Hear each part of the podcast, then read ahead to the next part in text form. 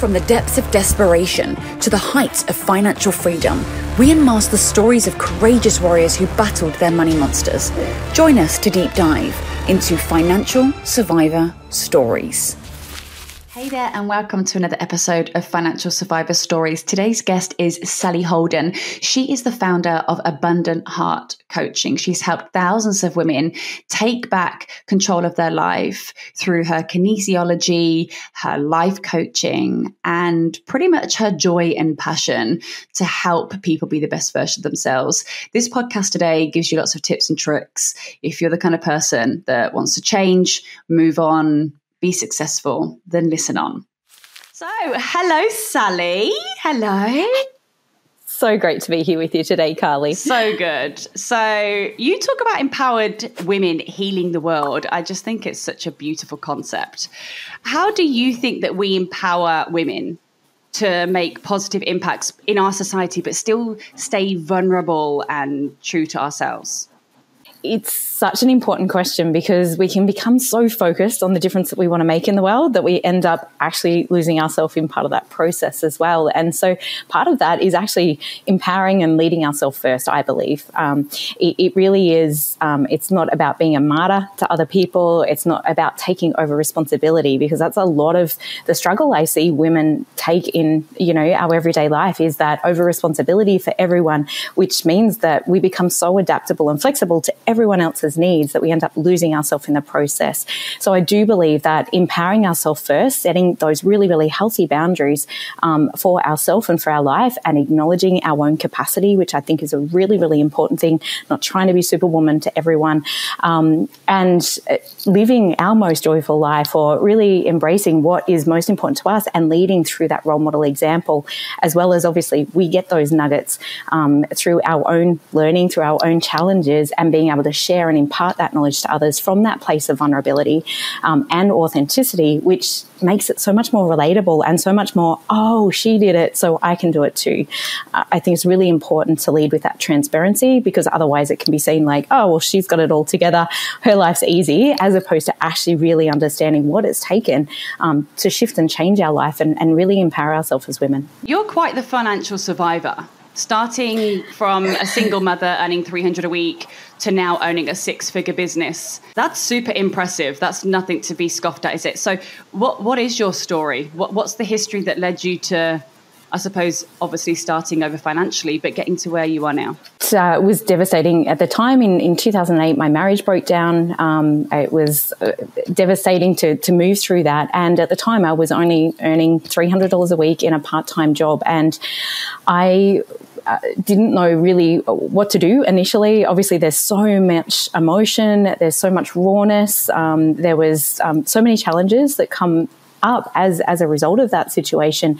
Um, but ultimately, I had that sign. Uh, sorry, I'll start again. I had that line in the sand moment where my kids were playing in uh, the lounge room. I was laying on my bed. My mum had actually passed away from terminal cancer shortly um, after my marriage broke down. So it was a lot at the one time, and really trying to figure out my deeper purpose why um, this really mattered to me. And my girls were my whole why. Um, I actually didn't realize I didn't know how to love myself. I didn't even know what that looked like or was, let alone empowerment or how I was going to get myself back on that path again. So really, you know, there was uh, so many moments where it was like digging deep um, with all the challenges and the adversity that I faced to come back to that deeper purpose and why. And I often say, like, to my clients as well to myself, you know, your why has to be bigger than your fears. Otherwise, your fears are going to stop you.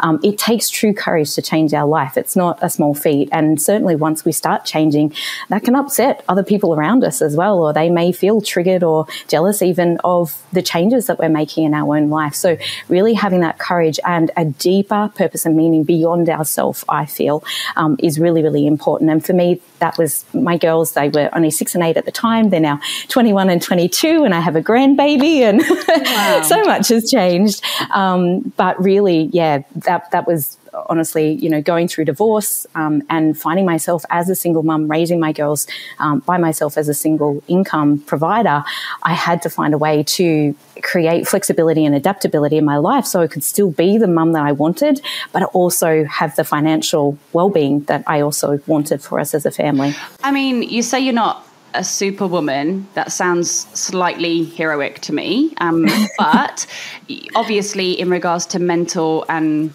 physical, how mm. did you deal with that? How did you? Because that's that's so much how so much pressure, right? So how much? Did, how did you deal with that?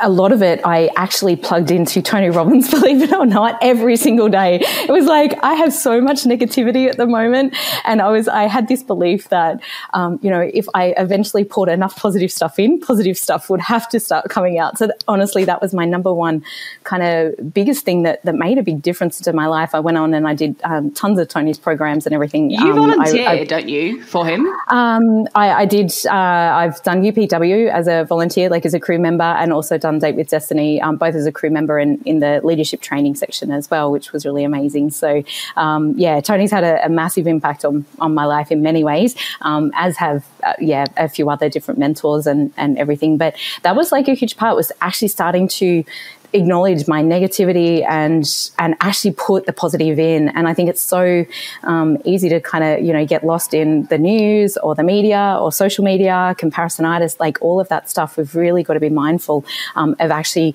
bringing in the positive and being really focused on where it is that we're going because I think that that helps develop mental fortitude and mental strength and mental resilience as well. Whereas when we're focused on what's going wrong and we often stack, I, I certainly did. You know, this is not working, that's not working, this is hard, this is difficult.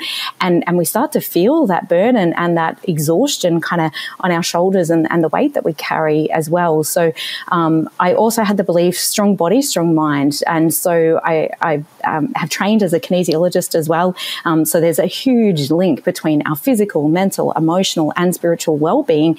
All of those parts are so interlinked. And when I say spiritual, um, you know, I'm really meaning our connection to ourself and our connection to life. So when we lose that connection, to ourselves, either through, you know, how we're communicating to ourselves or our inner critic, which can get really loud. Um, you know, our self talk is one of the biggest pieces in remaining strong mentally, um, and also how we're treating our body physically. So, um, you know, when I notice if I'm falling into the Facebook scroll hole or something of an evening, it's like, no, I'm tired. I need to take myself to bed, as opposed to just sit there and oh, I'm too tired to take myself to bed. So getting really good nutrition um, was a key thing for me. A lot of my training also supported me um, and i did a lot of personal development. I've, I've literally continued to read books um, pretty much one per week for the last 10 15 years. So um, there's a lot of positive feedback that comes in as a result of that and a positive learning um, that helps, I think, definitely in that, that mental strength and that physical um, strength as well. Because um, we've probably all had that day where, you know, you feel like rubbish in yourself, where like, ah, just can't be bothered going to the gym or whatever. Just and it's day. 10 times. Just one day. Yeah. I think it's more like, well, you know what I mean? Like sometimes it can be months and months of feeling like that, right? I mean, you, have got, you, you sound like you've got a really strong mindset. Do, do you think it was your divorce that made you think differently? Being on your own having to think i've got to be totally independent now. I've got two children that are your world. Do you think that forced you to think differently? Shifted my perspective to take radical self responsibility for my life. And I think that was a huge piece and certainly something that I also see with my clients as well. It's, it's like that moment where um, we have to stop blaming. Like, if we're wanting to change our life, if we're wanting to take that power back, what I realized was when I blame something external, um, I'm actually giving my power away to that thing. Like, that was such a key revelation for me in going, oh my God, and taking self responsibility. Like, if it's going to be, it's up to me. And it's not to mean that I can't ask for help, although I did really struggle with that initially. I think that was a huge learning curve in itself, was actually being willing to accept help, being okay with accepting help, and not seeing it as a sense of failure in any sense of the word. Um, you know, any woman that appears to be a superwoman is normally because she's got a team around her that is supporting her in so many ways as well. So, so who, who was that support? Because everything you went through is so overwhelming, and there's going to be people that are going through that. So you. Mm obviously went on to do something amazing but what were the and i'm hearing all these great words of you know being sort of positive and mentally focused but uh, what what are the first baby steps that you took to change that definitely putting the positive in, um, but also a huge part of that is also feeling all the feels, and and that can be incredibly difficult. Um, I literally gave myself twelve months to grieve like significantly grieve.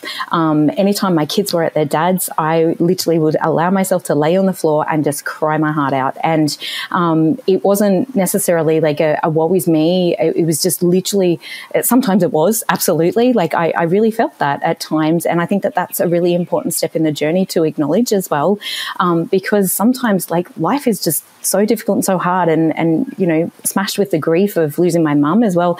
She was such a huge rock and level of support for me at the time that, you know, losing that and the relationship at the same time was all very, in a short period of time, was very difficult. So those baby steps were really just like allowing myself to feel, knowing that it would be a process and that this too shall pass. And um, my bestie at the time had, had said that. And I, I just, those were such powerful words yeah. for me that it's like, it's not always going to be this hard. It may feel like it, may feel like it's never going to end or it's never going to change.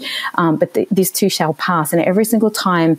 Um, and certainly what I've learned over the last 10 to 15 years with the nervous system is when we get into that state of powerlessness or par- paralysis where it's really hard to actually action something, it's generally because our body is stuck in the freeze state or has immobilized, like suppressed emotion. So by crying, it actually frees up like a lot of that emotion to actually start to flow it can be challenging because obviously most of us don't want to feel that pain and we do anything to try and avoid that pain. But essentially we're living in that pain if we don't actually process it. Um, so actually feeling the pain is is a huge step or a baby step, um, but can feel like a huge step at the time. As well as, like I mentioned, you know, starting to put the positive in and starting to really get clear where do I want to go? Um, ask ourselves those powerful questions like, what is important to me? What do I value most? What's the whole reason? Why do I need to change this or why do I want to change this? Um, because that gives us the emotional fuel when we are exhausted or when we're feeling down and out to keep moving forward. Um, and I'm certainly not one to really, you know, push ourselves. Um, I've been through burnout as well, and that is disastrous um, when we keep pushing and hustling, um, even though sometimes there may be sprints in life that we need to take, if that makes sense. Like, you you lost your mother. That is such a hard journey, and then you had two children that you had to be there as a mum for. That must have mm. been a really great motivation for you to keep going, right? if yeah. uh, there's people out there that's got children, it, it's it's so easy. I mean, my mum did the same thing with me. And um, for those that, that don't have children, you know, like what what is it? It's finding that piece of motivation that keeps you going every mm. and it's taking every day by day right not mm. looking at the bigger picture and being overwhelmed and burnout as you say what do you think that like personally people can do to set that motivation to keep going I think it's it's really creating that vision for ourselves of that compelling future. Um, because without a compelling future, um, you know, even um, in Viktor Frankl's book, A Man's Search for Meaning, we can tolerate or make it through the hardest of experiences and the, the biggest adversities if there is deeper purpose and meaning to what it is that we're doing. And Viktor Frankl's story was being in, I, I don't know if you've read the book personally, Carly, but it's um, about he was a Jew in a camp in the Holocaust. And his whole reason for surviving was to ensure that this would never, ever, ever happen again, that he would live to be able to tell the story to ensure that it never, and I've got goosebumps like saying it because it and it, it just lands so deeply in the heart. And I think when we've been in a painful place, like, um, and, and this was also part of my motivation, I knew the pain of not loving myself, of abandoning myself, of, you know, having a really harsh inner critic that tore me to shreds. And so when, when we've been through that pain ourselves, like, and, you know, a lot of the people I work with are, are deeply sensitive. They've got a big heart. They care deeply. And so, of course, it's only natural when we've overcome that challenge within ourselves, we want to be able to share that with the world or make a difference in the world. And I think everybody has that core yearning at some level to want to make a difference in the world. And, and we all have that power um, within. So I, I, feel that that can even be a deeper purpose and meaning, but sometimes it, it can just be stopping the generational trauma or, um, you know, so many different things that uh, when we really get deeply in touch with our heart and why this matters. And sometimes we've got to ask ourselves many, many times, you know, why that really matters to us or why I really need to do this. Um, yeah, it, it really does change how we face challenge and adversity. Because mm. you went on a huge journey. So you decided to take all your pain um, fix yourself somehow. Um, probably every day still fixing yourself. That's a, it's an ongoing thing, isn't it? We don't just wake up one day go, okay, we're fixed. Everything's, you know, not broken anymore.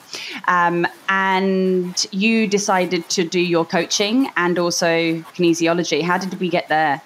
Uh, yeah, so uh, I do have a big belief that we're not broken, um, which which definitely really serves as well, and that a lot of our healing actually needs to come from unlearning things um, that we've taken on from other people, other adults around us, perhaps even our parents, unknowingly or un, um, unconsciously being transmitted to us in that moment. So, um, but I do believe, yes, healing is an ongoing journey and there's still um, pieces that I'm letting go of and, and healing within myself and being more okay with.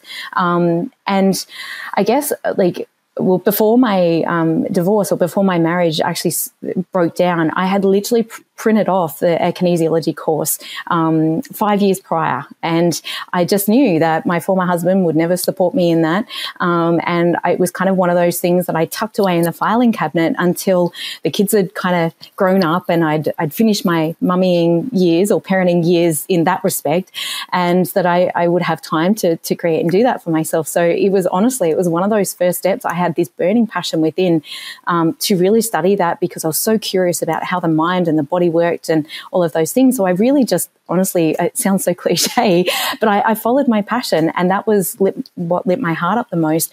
Um, and then eventually transformed that into coaching. And that was more out of necessity and the realization that everything my clients were coming to me with um, in terms of uh, the kinesiology all came down to their mindset. It was the beliefs that were actually really holding them back in and, and the ways that they communicated with themselves and how they perceived certain events in their life as well. Your journey has been incredible and you've learned so much. And I would love for you to share a story from your experience where you've witnessed a profound transformation from um, from one person that you've worked with through your coaching? Absolutely. Uh, there's so many different ones kind of come to mind. Um, but one lady in particular, Kerry, um, she came to me. She had said, I've tried everything. Like, I've literally been on the healing path for you know, years and years and years, and nothing has worked. And at the time, she um, was experiencing complex PTSD. She had fibromyalgia, which was literally stopping her um, from working for four days at a time because of the amount of pain she was actually in. Uh, she said she was about 20 kilos overweight. She'd just come out of um, a marriage that was quite detrimental to her well-being uh, and had significant unhealed trauma from her past as well. So she felt really, really stuck. Um, she was very skeptical and um, literally within the first three to four weeks of working together, she was just like, oh my God, nobody has ever shared with me about why my life is the way that it is, simply because it was such a big reflection of how she felt about herself was literally um, being reflected back to her in life. And, and that was difficult for her to take on board, but also so profound. And much to her credit, she took on board the work and um, Eight weeks later, had 80% of her fibromyalgia symptoms resolved. She'd lost 12 kilos over that time, which meant she felt so much better in her physical body. And the most profound transformation, though, she said, I cannot thank you enough. For the first time in my life, I can truly say I love myself. And, um, and, and, you know, just having that tools to be able to come back and actually release so many of those um, things that she'd taken on board as a child about who she was and the old narratives and the painful stories we carry. Uh, and often fibromyalgia can be, uh, you know, a massive representation of pain stored physically within the body. Um, so releasing that, knowing how to do the work. Um, and I caught up with her um, a, a, little while ago, and literally two years on, she is still thriving in her life.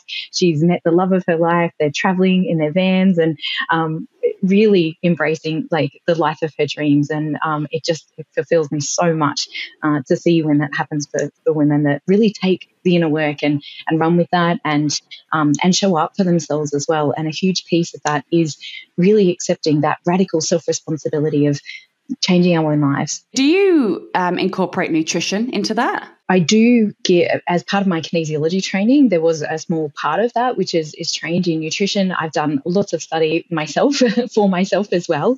Um, but nutrition is a key part because if we put in, you know, dead food into our body or processed food into our body or tons of, uh, and when we're exhausted and tired, we tend to go for the quick, easy, dirty fuel. I don't like to call uh, you know food good or bad, um, but essentially it creates like huge big um, blood sugar spikes, which then drop and crashes. You know, ten minutes or an hour later, um, which definitely impacts emotional regulation and and our energy, um, and particularly you know adrenal fatigue. And there's there's a ton of stuff in that, as well as the alkalization within the physical body too. Because when we're overly acid, um, that creates lethargy in the body, and that can be from not only the food we eat, but from not breathing enough from not drinking enough water and, and so on. So taking care of the physical body is a huge part of our mental and emotional well-being for sure. I'm the worst when it comes to water. I, I make it my New Year's resolution every year every year I go, right, I'm going to drink more water this year. And I'm still like thirsty right now. In fact, I've got water in front of me, which I'm not going to drink probably for the next three hours. But yeah, it's, it's so important. Have you heard of the mm. glucose goddess? No, I haven't actually. She is um, another incredible woman, and she talks about nutrition and just sort of bringing it, bringing it back to basics because nutrition can get really complicated, and it is a oh. huge oh. part of um, you know helping with your mindset.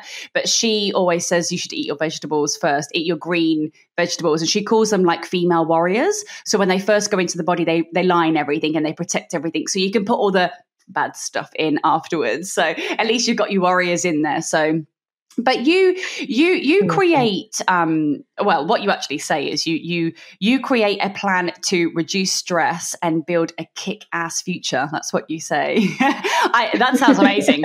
Um, I, I want one of those. Um, could you walk us through the the elements the essential elements of of such a plan? The initial first step to reducing stress in our lives is to be very, very mindful of what it is that we're actually focusing on. Because if we're focusing on what's going wrong, what could go wrong, what has gone wrong, clearly that is absolutely going to create more stress within the body and enable or disable, sorry, us to actually take action um, as well. So, um, really getting clear on what do I want rather than what don't I want. Most people are really clear on what they don't want to experience, but actually taking time to focus on and get clear on what it is that we do want um, is definitely a first step to that minding our inner talk. Um, that's a huge, significant piece of the stress, the, the ongoing stress that we can deal with on a day to day level. But again, how we're actually encouraging ourselves or supporting ourselves or berating ourselves make an incredible difference in the level of stress that we actually feel within the physical body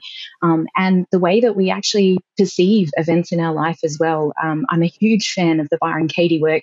Um, it's at www.thework.com if, if people aren't familiar with it, but I really really encourage.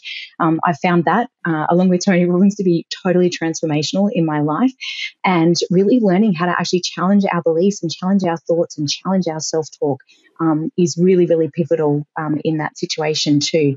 So, um, the other piece with that uh, is also um, really starting to take the aligned action steps. So I like to write down, you know, what is it that I want? Why do I want that? Because that gives me a greater emotional fuel. Um, and often we need to really ensure it's not because like I don't want to be stressed and I don't want to live an awful life and I don't want to like not the negatives, but it's like what is it going to give me in a really positive way? Because then we're actually using that as positive fuel um, and emotional fuel to be able to take the aligned action. Whereas, uh, and I had a, a, a quick example of that is I had a client, she's like, oh, my office is a mess and I, you know, I'm not getting to it. And I said, well, why do you want to change it? And she's like, oh, because it's annoying me, because it's frustrating me, because it's draining my energy. And I'm like, how's it going to feel when you finish? Oh, it's going to feel amazing. It's going to feel exciting. Um, it's going to feel so satisfying. And she's like, why oh do we God, do that? to do it now. Why, why do we I, like, why is it so much easier to talk negative to yourself? It, it, it is, isn't it? Why, why does the brain go to that? To that mm. first? I don't understand. Because our ego survival mind, well, that's what I call it anyway, is built to protect us. It's not built to make us happy. So it is hyper vigilant. And this is a key thing also with our physical energy, um, because the lower we get in physical energy, the more the ego survival mind becomes hyper vigilant to what could go wrong, what could hurt us, or what we fear, because it's trying to protect us and keep us safe. So that's why it's always focused on the negative, because it's trying to be risk adverse. But all it does is, you know, uh, we have to learn to become the master of our mind, not let our mind be the master of us. Was there something you wanted to say? No, no, no, no. I just it just it just makes me think about quantum physics and how your body retains memories. Uh, uh you just said it's in mm. feelings, um, and you retain mm. all the bad ones, and you could just keep going over and doing it over. You you have to make that you have to make that cut off and where you you try and keep changing your mindset all the time. It's not like i'm going to stop thinking about it now and, and, and that changes. It, it's it's almost within your cells where you have to tell your cells mm. over and over again i'm going to think differently. I'm going to feel differently. Otherwise your body goes no i remember how i felt mm. like that. If i like shit. I like feeling like shit. I'm going to feel like this. This is easy. You know? What, what do you think about that? Yeah it, it is very habitual because it's also understanding like how you know we learn things and and we learn things through neural pathways which is the more repetition we do of something the easier it is for that to become unconscious. Um, and joe dispenza says that you know like by the time we're 30 95% of who we are is auto programming and conditioning. So it's kind of like having this massive big super highway um, you know to get to the destination of fear or worry or stress. And we're so used to driving down it every day that we get the green lights and you know and it's a big pathway because we've built that through that repetition. So the longer we've done something, the kind of the harder the habit it is to break. Whereas when we're creating a new pathway to say, you know, gratitude or joy or empowerment, sometimes it feels like we're literally macheting through the jungle for the first time. And um, we have to keep the daily practice up simply because, um, and Joe Dispenza talks about this, when we learn something new, there's 1,300 new neural pathways connected um, and created when we learn something new. But if we don't continue that practice for three to four days, those new neural pathways start to split off and disconnect. So unless we're actually practicing something on a daily basis, and it's also one of the, the key teachings I, I share with the people I work with is your morning ritual either sets you up or destroys you for the day. Um, because again, it's the momentum of where we're going with that particular thought or um, or feelings. So yeah, our, our, mind was built to protect us, not to keep us happy. And, I drink this um, water um, yeah. now, okay, and I do it for the next five days. Are you telling me that my neural pathways are going to change and I'm going to keep drinking water for the rest of my life? Well, you can increase that by celebrating and experiencing immense joy that you're on the path, that you've done a great job, that you're supporting your body, that you're supporting your hydration. The more joy we bring, we actually can learn up to three times faster as well with everything. And the things we remember in life, so where this starts to become the auto programming, is when we experience something with emotional intensity. So, be it a fear um, or a, a, negative emotion, or be it a positive emotion, um, that is where that gets deeply driven within the subconscious mind. Because most people try to change logically. Oh, I shouldn't do that. I shouldn't think that way. I should. And it's literally like trying to bang the outside of the computer and, and change the, the software inside. It does not work. And so this is where our subconscious is driven by our feelings. And that's why I love the Byron Katie work because it's how do you feel when you believe the thought? It's taking you deep into the pain of having the feelings, which most people don't like. It's a challenge. Um, but when we allow ourselves to go deep with that, and how do I feel if I didn't have the thought? The brain goes, oh my goodness, that thought is not helping me anymore because all of our thoughts were once pro survival, meaning they were helping or trying to help keep us alive. So the more we challenge those thoughts through that um, process of how do I feel with the thought, how do I feel without the thought, now the mind's going, oh my God, that doesn't help me at all. It makes me feel like rubbish. And that is the pathway to actually creating change within our subconscious, which is 95% of our programming that's running us. You, you've had over 1,500 clients. So do you, have you seen a certain pattern? That like the struggles that everyone's it's the same pattern over and over again with with the same with different people different flavors and different journeys, but being a human is definitely has its its similarities for sure. And I, I believe that the biggest one that we all have, um, which I believe again comes from our ego survival mind, is that I'm not enough. We can have so many versions of that. I'm not smart enough. I'm not wealthy enough. I'm not thin enough. I'm not pretty enough. I'm not strong enough. Not smart enough. Uh, like there, there's so many versions and so many flavors of how we feel that we're not enough. Um, and I do believe it is one of the biggest challenges because, in order to feel that we're worthy of love, we feel like we've constantly got to prove how we're enough in life. And I think that that is one of the, the biggest challenges that we have as humans. Um, and the only way to get off that treadmill or that hamster wheel, because we can spend a lifetime, and it doesn't matter how much you do, if you're holding that belief, you will always feel that it's, it, it, you're not enough. Doesn't matter how much you achieve or how successful you are. Um, there is no exiting that feeling until you've actually challenged the thought. And that's where I use the Byron Katie work with that as well. Um, I've done tons of work, the Byron Katie work on myself with that. Um, but definitely, I feel that that's the number one. Um, I'm not worthy, um, which is a similar version of that, is another struggle that many people go through, um, along with particularly for women. And, and why I spoke into the superwoman thing is because I think um, uh, I don't know whether you've seen the new Barbie movie, but I cried. I mean, I sobbed in that moment where the lady was sharing all of the pressures that women feel today because it is just so incredibly true. Of well, I've got to be thin, I've got to be healthy, but I've got to be healthy for the right reasons, and I've got to be this, and I've got to be that, and all these conflicting messages, which you know we we can really try and take on board and try and be but like uh, there's so many only so many things that you know you can kind of do around that before you feel like you're literally sending yourself crazy and everybody else has a different opinion. Um, and i think coming back to our heart center coming back to our own intuition and doing what's right for us personally that is the biggest gift that we can give to the world because we're sharing our authenticity we're sharing our own unique perspective in the world. And whilst that may be different to others, it helps in expanding the perspective. It helps in opening up to a different way of being, um, even though that may be different to others, which some can be challenged by as well. So, um, but I, I, think that they're really, you know, the, the core ones, um, and particularly for women, um, you know, overcoming that need to be everything for everyone, the over responsibility. I see that play out again and again. It's been a huge one in my own life personally, um, as well as, you know, feeling guilty for resting or um, not being able to ask for help, feeling like we've got to do it all ourselves yeah, I feel like they're they're the biggest ones.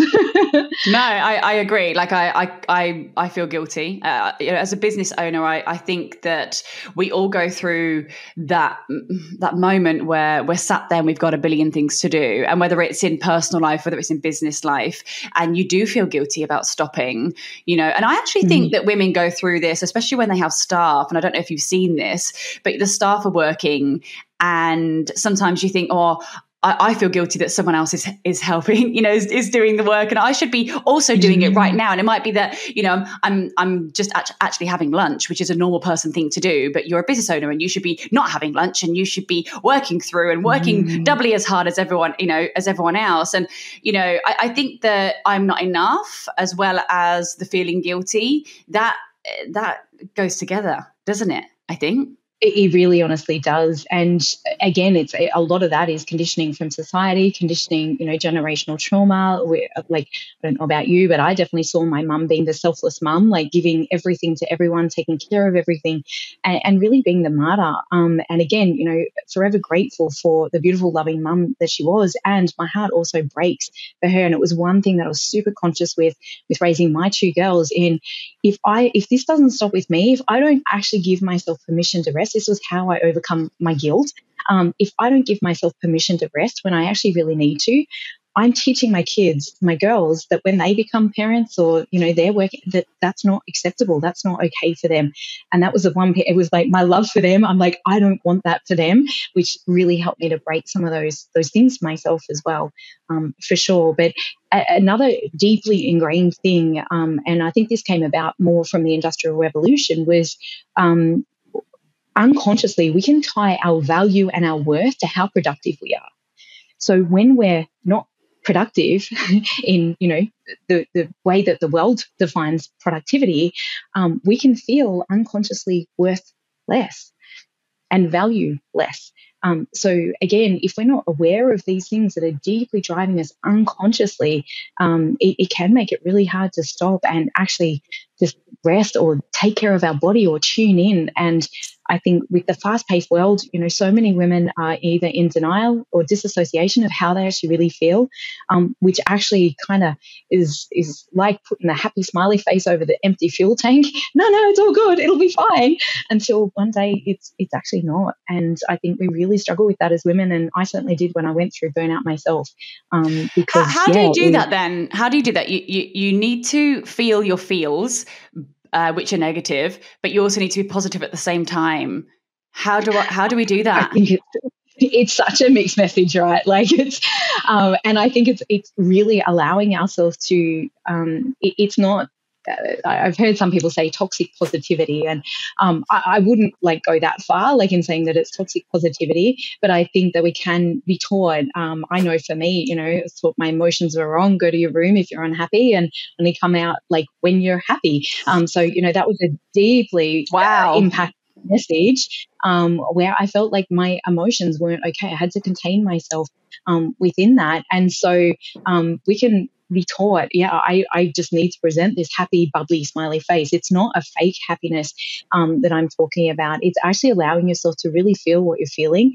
Um, and I find when I give myself to that feeling fully, which is difficult and does take courage, um, the more times you do it, the easier it becomes. But when I allow myself to feel it fully, I'm now processing that through my nervous system. And generally, it is literally a five to 10 minute process.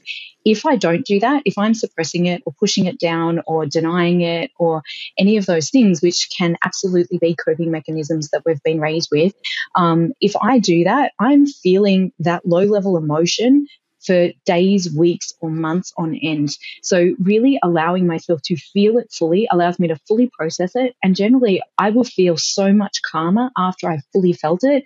And then I might gently retune to what do I want? Where am I going? And it's kind of like hitting the reset button, if that makes sense. Um, so it's it's it's not a doing both at the same time. It's it's a process of allowing yourself to move through that emotion and then coming back to hang on, what's really important to me? Where am I going? Who am I? Reminding ourselves again of our heart energy, not what our head or inner critic might be saying about us at the time. That's empowerment right there, isn't it? Is taking time out to understand your own feelings. But also, I, I think it's about looking at something negative and perhaps uh, hearing what you're saying. It, it's, it's finding the joy in in that and what you can do to use that emotion to propel you mm. into your future I, I don't know I, you know being grateful for whatever's happened you know obviously you went through mm. a horrendous divorce and you know your mother died uh, but from that there, ha- there has been joy that's that's come from that you know and i think that's probably and talking about a joyful life um, you have you've written a book on it. You're that I joyful. Have. You wrote a book on being joyful. What, what what's in the book? The subtitle is "Align Your Heart, Speak Your Truth, and Embrace Your Freedom." So it's really about coming back to your heart and listening to your heart guidance because I feel, you know, particularly with the mind, um, we can often be in the this is what I have to do, this is what I need to do, all those thoughts about who we need to be for everybody else. And we lose ourselves in the process. And this was actually a guidebook that I wrote for my girls when they flew the nest um, as a way of like healing myself, but imparting my greatest wisdom and learnings of what I learned about life and through my own journey um, around that. So a huge part of that is remembering that we're a divine creator that you know, if we're wanting to change our life, like so many of the themes and topics we've spoken about today is literally in the book, um, remembering our own power and um, and that's our connection to our own inner power, not power over others, but the alignment within ourselves and remembering um, that, that we actually get to shift and change internally. And as we do that, that will be reflected back to us differently in the external world as well. I've got nuggets in there around um, how I change my wealth. I've got nuggets in there around the physical body and how to take care of the physical body. Um, just so much of, yeah, all little bits and pieces of, of how to actually live a, a, more joyful life. And it's not about um, being joyful all the time either. It's about understanding life is going to have the ups and downs and the challenges and everything else. But how do we use those through changing our perception of those particular events? So for me, with my mum passing my marriage breaking down, and it took me years, by the way. This was not like a quick, oh yeah, like I just feel Weekend. better. Um, it, it, literally took me probably two years to come to this realization, but a profound soul level, and, and for me, you know, this is more a very high level perspective, um, was realizing that on a soul journey, like it, I was really here to learn how to love myself. And without those two experiences, you know, I would have had no need. I had other people filling that hole, so to speak. And it wasn't until that was removed where I was able to see with glaringly, uh, glaring contrast that, oh my gosh, I have no idea how to love myself. And then, you know, sharing that gift with others in, in teaching, um, you know, how to actually really love yourself and how to empower yourself and how to be able to change your life. So lots of nuggets in there around that. Right. lots of practical tips and techniques. Mm. If, if I'm, I wake up tomorrow and I'm like, right, I have completely understood everything that you said, um, Sally, and I want to change. What what are the three like what are three easy steps that I could wake up tomorrow and start doing? I think number one, get really clear on what you want to create for yourself moving forward. Not what everybody else wants for you, not what you think that you should do, but what actually, if you were living your dream life or if you got to have it be, I often say to my clients, if you had a magic wand and it got to be however you wanted, doesn't matter how pie in the sky that sounds, but what actually is that? And then how would I feel if I had already created that? Because that actually gives us the energy to be able to create that because we cannot find the solutions when we're stuck in the energy of the problem or what's not working or anything else. Like the how often shows up after we've shifted our energy.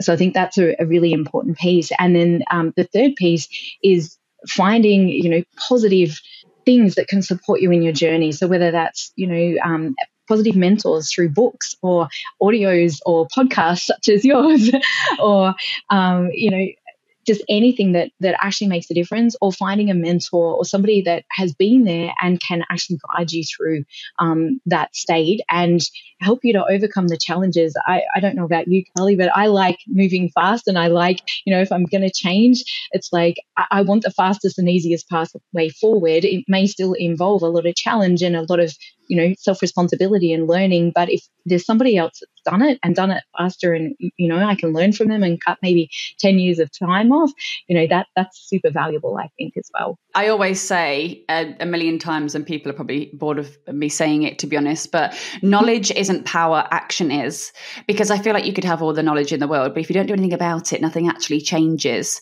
so tomorrow mm. um, number one i'm i'm going to be very clear on my direction and and I want to, my dream would be that I just drink lots of water and I don't have to think about it. And it just, it's just something that I don't have to think. I get to the end of the day and I think, oh no, I've, I haven't drank any water. I'm going to do it as that's going to be my dream and I'm going to execute it. So number two would be, I'm going to feel how I'm going to feel. So my, my face is going to be lovely and juicy with all the water and I'm hydrated and my brain works obviously because I'm hydrated.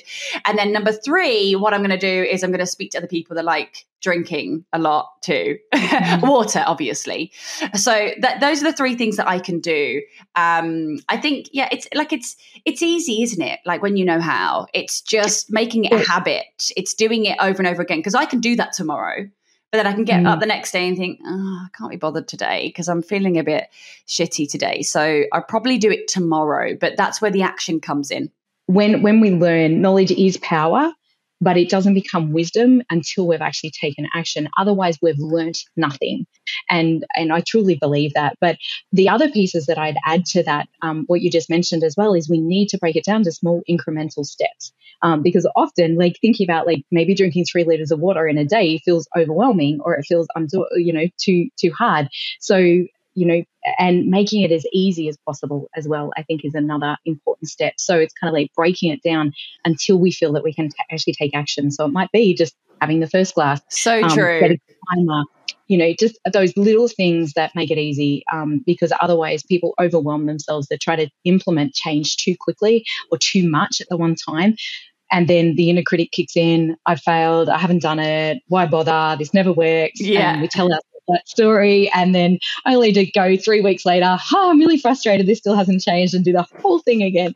So small incremental steps, breaking it down. Yeah. What you're doing is is very noble. It's your it's the pursuit that you're on, and I'm I'm I would think it could be very challenging with lots of de- dealing with lots of different women's emotions. What keeps you personally motivated now? Like what what what inspires you on your mission? At times we can get you know jaded. It's kind of like it can be a lot. Like I've actually been doing this for 13 years now, and um, it's. It, it, really is about taking care of ourselves first. I know it sounds so cliche, but we cannot give from an empty cup. The more fulfilled I am in my own personal life, again, I'm, I'm sharing and being that role model for others, um, or hopefully, you know, just providing some inspiration of potentially what's possible um, for other women if, if that's what they're wanting to create as well. Um, but it, again, it comes back to that deeper why of I, I know that pain and you know really helping make a difference. And, and when you can see that you're making a difference as well I, I definitely think that that also helps. Um, but it can't be the only reason why we're actually showing up. And um, for me um, I really do feel like it's it's uh, a personal life purpose uh, to be able to help shift generational trauma to help women overcome their own stuff. So we're not actually passing that on to our kids. And that has been a huge reason why I've done the work I've done personally for myself, um, but also what lights me up the most when other women are like, oh my gosh, yes. Because, you know, when we care, care deeply about our kiddos, we, we don't want to be necessarily, you know, passing on the fact, you know, they feel guilty for resting or they feel shame for, you know, being lazy or, you know, any of the statements that may have impacted us as, as a child and as an adult as well. But what's your future look like? Obviously, you've got kinesiology and your life coaching and your book and taking over the world. What what what is the what's the future? I mean, what what what do you like? Obviously, the future for you, but what sort of shifts do you want to see in society that perceives and supports women's empowerment? I really feel like a huge gap that needs to be bridged is actually women and men truly appreciating each other for what each other bring. I think for far too long, women have been trying to prove that they are men or are just as capable as men. And, and it's actually creating greater challenges for us as women as well, because men feel displaced. I don't know how to show up in our lives if we're like, you know, completely independent and I don't need you and I don't need your help. Um, I, I, feel like there's this real confusion going on at the moment. And um, I really feel like when we can really deeply appreciate both a woman's strength and a men's strength, um, and again, you know, there's physical differences that show us, you know, innately those those strengths. Um, and definitely, you know, a huge part of that is us all getting more deeply connected to our heart and to operating from that place of love, not from fear or um, feeling like we're not enough. Because again, when when we're feeling frustrated, perhaps at some of the attitudes and um, things that are coming up, um, particularly from men in society. Um, and I don't think it's helpful to generalize, but it's kind of it's it's hard not to. Obviously, in this like I'm not I'm not a feminist, but I am a feminist. You know, I'm not a yeah, feminist, yeah, but I'm going to be really yeah it's it's yeah. it's difficult, isn't it? I, I think that you know the the world is is making women be this strong person which mm-hmm. and to be vulnerable isn't strong so it's almost like saying i'm okay all the time but inside i'm not enough and i will never do what everyone needs me to do and it's the self-talk that really is mm. is turning you you inside out instead of you know mm. be, being on i think there's a balance between because i think that men go through things too and i think they need to feel empowered in what 100%. they do and it's you know i always say this for relationships to work there has to be one masculine and one feminine energy if you're both both you know being the strong totally. you know uh, masculine type you know where, where's the feminine energy and it's okay for you to be feminine no I, I i, love it and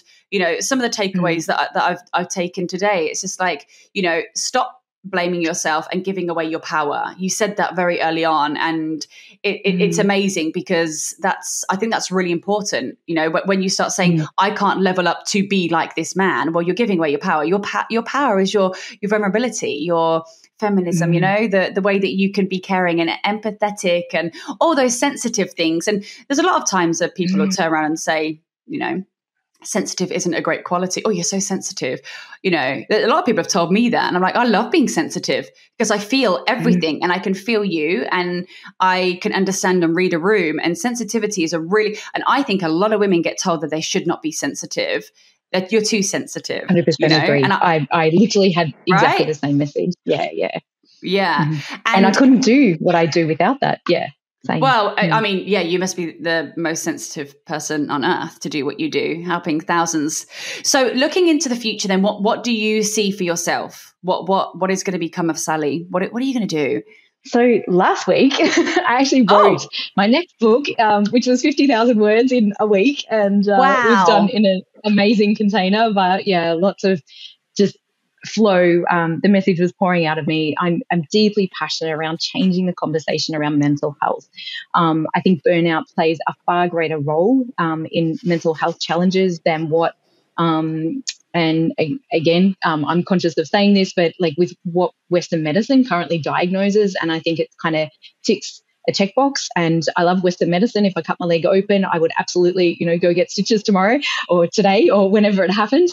Um, but I, I think that there's a huge gap um, particularly when it comes to burnout and physical exhaustion. And I think that it is such a relevant conversation right now, particularly after going through COVID and all of the challenges, literally over the last three to four years, um, where people have been thrust into such uncertainty, so much more fear, um, not knowing, you know, if their futures are certain or what's happening, and um, really being able to understand and have the tools not only to build resilience, um, but also to support themselves mentally, emotionally, and physically, and really regain that connection back to self. So that's what I'm very, very passionate about. Um, my new book I'm planning on releasing in uh, January or February next year. Um, it'll probably be closer to Feb um, with timing. Um, and um, that will definitely be all about healing and overcoming burnout and the, the, the key steps of um, what to actually do that. But it also goes into like a lot of what we've spoke about today of, you know, the pressures that we feel as women um, and how to actually start to work with our beliefs and thoughts of you know what is actually keeping us stuck and particularly on that hamster wheel when we feel we've got to be everything for everyone and can't actually rest so very relevant i i believe in and getting what you want out of life like you said you know the number one is dream. What do you want your life to look like? Vision it feel it and then go for it. Take that action. I i have a um a bit of a tradition on this podcast which wasn't in the questions. Oh, naughty carly. Um i would like to keep you off guard. So you said you're not a super um woman but uh, the question is what is your superpower? Definitely my sensitivity yeah. It is? Yeah. For years, I, I thought that it was what was most wrong about me. And being able to actually see that my sensitivity is absolutely my biggest gift um, is absolutely, yeah, 100% my, my superpower for sure. And the willingness to be vulnerable as well. I think, you know, that takes tremendous courage to do that. Um, yeah, but definitely my sensitivity. Second to that would be my determination, which I believe I got from my dad. so the oh, persistence really? and determination. Well, you know, you got to take the action. You know, I speak to lots of successful people, um, including yourself, and it seems to be a residing a trait. Um, we all have this persistence, this determination. Um, you know that that I, I, can't give up. I I will succeed, and that's mm. feeling the feels. It's feeling the feels. I'm going to be successful, and whatever success looks like for you. Uh, it's mm. you know it has to be has to be personal, has to be passionate. You seem like an awesome, passionate lady and you've done so much for so many women. It has been an honor speaking to you today and we will put your links of the of the book that you've currently got out um, and um, yeah and then everyone can look out for the new one coming out next year. That'll be exciting. Thank you so much for sharing everything with us today and um, yeah we'll look forward to seeing what you what you change in the future for women Thanks, Sally. Wonderful. Thank you so much for having me here today, Carly, and, and truly appreciate the gifts that you're bringing to the world as well. Yeah, so beautiful. Thanks. More women are going to start speaking together. You know, we don't have to. We don't have to shut up anymore. We can just say what we think, and you know, like I'm, I'm, I'm the worst for that. Mm someone told me that diplomacy is actually something that I should learn because um, what I hear, feel here comes out of here. So I have to think before I speak. So I don't always think that's a bad thing either. No, it, it, sometimes yeah, yeah, like it, being a straight shooter, you know, speaking from the heart, it's actually a gift. And um, and whilst sometimes other people can have difficulty in having that land for them, um, it may actually be a very pivotal thing that they actually really need to hear. And it might take them a, a day, a week, two years for that to land for them. That's their own journey, I feel. But yeah, yeah when it comes, you can be told yeah. lots of things, can't you? But if you don't take them on board, that's a different thing. Yeah, mm. obviously you, you, have coached he- heaps of people, so I suppose you keep telling people the same thing over and over again, don't you? but I think otherwise we're, we're filtering our voice. We're you know we're filtering what particularly when it's coming from here. If it's coming from here, maybe that's a different story because that tends to be more reactive, defensive. But if it's coming from here, coming from our heart with with the best of intention, I think that that's a gift to the world. Well, it aligns with your sensitivity. Let's keep going out there, being sensitive and speaking from the heart. and uh, yeah, lovely to speak to you, Sally. Thanks so much. Likewise. Thank you so much, Carly. And that's a wrap from another episode of Financial Survivor Stories. We're not just about stories, we are about solutions. If there is something in your financial world that is not adding up, you need to start taking action. For financial fixes that put you first and for more information, visit getmyrefund.com.au and stay tuned for more ways to become financially successful. See you soon.